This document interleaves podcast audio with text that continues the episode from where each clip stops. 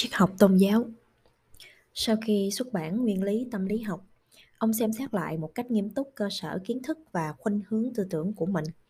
Ông cho rằng cái mình thích thú nhất là sự tự do quan sát và tìm tòi trong chiêm nghiệm, nghiền ngẫm suy nghĩ. Cho nên, lúc ấy trong tầm mắt của James, nếu so sánh với tôn giáo thì triết học, tâm lý học chỉ là vấn đề nhỏ đáng ghét, ông muốn vứt đi. Kế hoạch của ông từ đó về sau trọng tâm nghiên cứu là những vấn đề có giá trị lớn hơn, có ý nghĩa hơn như sự tồn tại và tính chất của Chúa, sự trường cũ của linh hồn, ý chí tự do, thuyết quyết định giá trị cuộc sống. Vì trong cả 2 phần 3 thời gian đầu thế kỷ 19, triết học của thần học hoặc tôn giáo có thị trường rộng lớn ở Mỹ. Nó xâm nhập từ rất sớm vào ý thức hệ tư tưởng của giai cấp thống trị miền Bắc và miền Nam. Khi chế độ nô lệ ở miền Nam và nông nghiệp ở miền Nam và miền Bắc đều chiếm ưu thế, tôn giáo có thể trở thành một thứ vũ khí. Nhưng tiếp sau thắng lợi của nội chiến năm 1865, công nghiệp tư bản chủ nghĩa phát triển rất nhanh, giai cấp vô sản sinh ra và cũng lớn mạnh, tôn giáo không còn là đáng tin cậy duy nhất. Vì vậy, triết học tôn giáo truyền thống tất nhiên được thay thế bằng thứ triết học có hiệu quả hơn. Đầu thế kỷ 80, sức khỏe của James có những chuyển biến tốt. Ông cố gắng hết sức lao vào dạy học và nghiên cứu. Lý luận ý chí tự do của Genevieve đã giúp ích cho ông rất nhiều. Ông cảm kích sâu sắc, theo đuổi lý luận vĩ đại này và rồi thâm nhập nó vào quan điểm tư tưởng của mình. Cho nên, chính James đã dựa vào nó và vứt bỏ thuyết quyết định luận mang tính hình thức và căn cứ kinh nghiệm tôn giáo để nghiên cứu tính chất của Chúa. Thông qua nghiên cứu tâm linh để khảo sát vấn đề sau khi người chết liệu còn linh hồn hay không. Năm 1881, James đọc bản bài giảng Ý chí của tín ngưỡng, từ đó đã hình thành bước đầu tư tưởng triết học tôn giáo của ông. Tôn giáo và luân lý từ năm 1875, khi James dạy tâm lý học ở Đại học Harvard, đã có ý thức nhạy cảm về vấn đề quan hệ giữa tôn giáo và luân lý. Ông cố gắng cung cấp một loại triết học có ý thức cho xã hội, tức triết học có thể điều hòa giữa thực tế tàn khốc của đời sống xã hội với tính hư vô của tôn giáo, có thể điều hòa giữa khoa học với mê tín. Nên ông yêu cầu dạy môn triết học. Nhưng hội đồng nhà trường do dự đối với nhà khoa học dạy triết học. Để thuyết phục hội đồng quản trị, James viết thư cho hiệu trưởng Anliet lập luận như sau.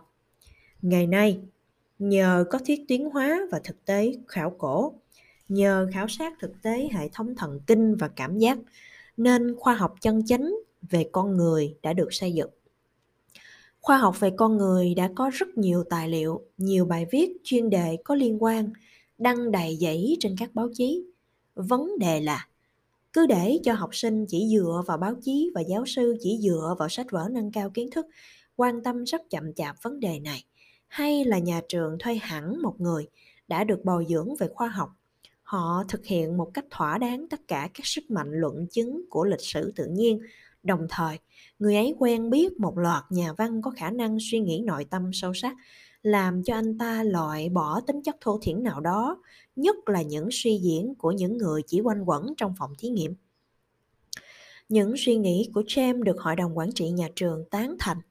Năm 1880, được mời làm phó giáo sư triết học của Đại học Harvard. Trước tiên, ông giảng môn luân lý. Quan điểm tôn giáo và quan điểm đạo đức luân lý của James liên quan trực tiếp với nhau. Ông kế thừa một luận điểm nổi tiếng của Cantor – quan điểm tôn giáo của con người thông qua ý thức đạo đức để đạt tới. Ý thức tôn giáo không phải ở ngoài ý thức đạo đức, nó đồng thời ràng buộc ý thức đạo đức. Chúng cần dựa vào yêu cầu của đạo đức để hình thành. Trên thực tế, quan điểm kết hợp tôn giáo với luân lý đã có từ lâu trong truyền thống văn hóa của người nước mỹ, thậm chí có thể truy lại nguồn gốc từ chủ nghĩa thanh giáo, thời kỳ chủ nghĩa thực dân chủ nghĩa thanh giáo. Mỹ vốn là thuộc địa của Anh. Di dân sớm nhất là những tín đồ thanh giáo bị bức hại ở Anh. Những người này đến Mỹ trở thành người theo chủ nghĩa thanh giáo.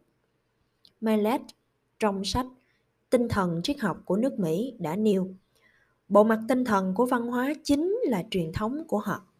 Một trong những truyền thống xuyên suốt văn hóa nước Mỹ là chủ nghĩa thanh giáo, bắt rễ từ đất thuộc địa Massachusetts.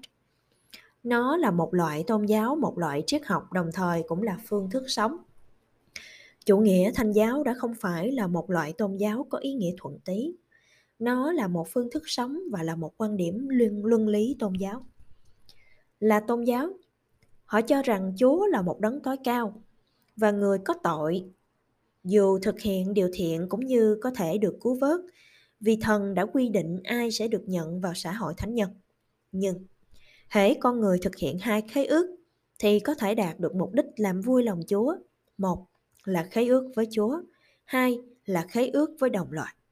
Khế ước với Chúa, tức ý nguyện của Chúa với đủ loại cứu vớt, vĩnh hằng được truyền cho con người và xin hứa với Chúa không bao giờ loại bỏ các điều kiện ấy. Chúa trong khế ước làm cho con người thỏa mãn là quan niệm giá trị của người và thần thánh về sự đúng đắn, sai lầm, chính nghĩa, có sự thống nhất một cách cơ bản. Con người có thể tự tin vào cuộc sống của mình. Hành động tốt đẹp của con người phản ánh quan hệ giữa con người với Chúa. Đồng thời, con người cần phải cùng đồng loại xây dựng khế ước thứ hai nhằm xây dựng một xã hội làm vui lòng Chúa. Tín đồ thanh giáo tin rằng chung sống với cộng đồng ưu việt hơn trạng thái cô lập tự nhiên nguyên thủy, tự tôn mù quáng. Người ta quan tâm lẫn nhau, mọi người làm hết trách nhiệm của mình mới có thể đạt đến yêu cầu của Chúa phản ánh sự anh minh của Chúa. Chủ nghĩa thành giáo được xem là một loại quan điểm luân lý, chủ trương con người trong quá trình phục vụ Chúa, tinh thần sáng tạo của họ cần luôn bồi đắp niềm tin, thái độ khiêm nhường, không cho phép được quá mở mang trở thành tham vọng tự kiêu tự đại. Trong cuộc sống, một con người nếu thấy mình đã tu luyện tốt nhất khi làm việc gì đó thì chỉ được làm việc ấy thôi. Cuộc sống của họ mới là chính đáng. Đúng vậy, người ta thường nêu lên khái niệm xã hội của tín đồ thanh giáo về cơ bản là kiểu Platon. Chẳng qua dựa vào thần học thiên chúa giáo để sửa đổi mà thôi.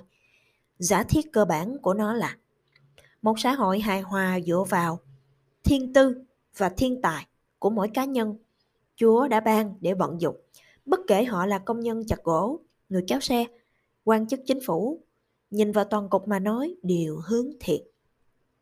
Sứ mệnh của mỗi người đều theo cách riêng của mình âm thầm lặng lẽ, không biết mệt mỏi đóng góp cho đoàn thể. Từ đó, đều được đánh giá về sự nghiêm túc của họ. Tóm lại, luân lý của tín đồ chủ nghĩa thanh giáo là một loại luân lý tinh thần cầu tiến bộ và làm việc, làm việc đứng đắn. Nhiều học giả cho rằng di sản chủ yếu của tín đồ thanh giáo Mỹ nên gọi là quan điểm luân lý thanh giáo.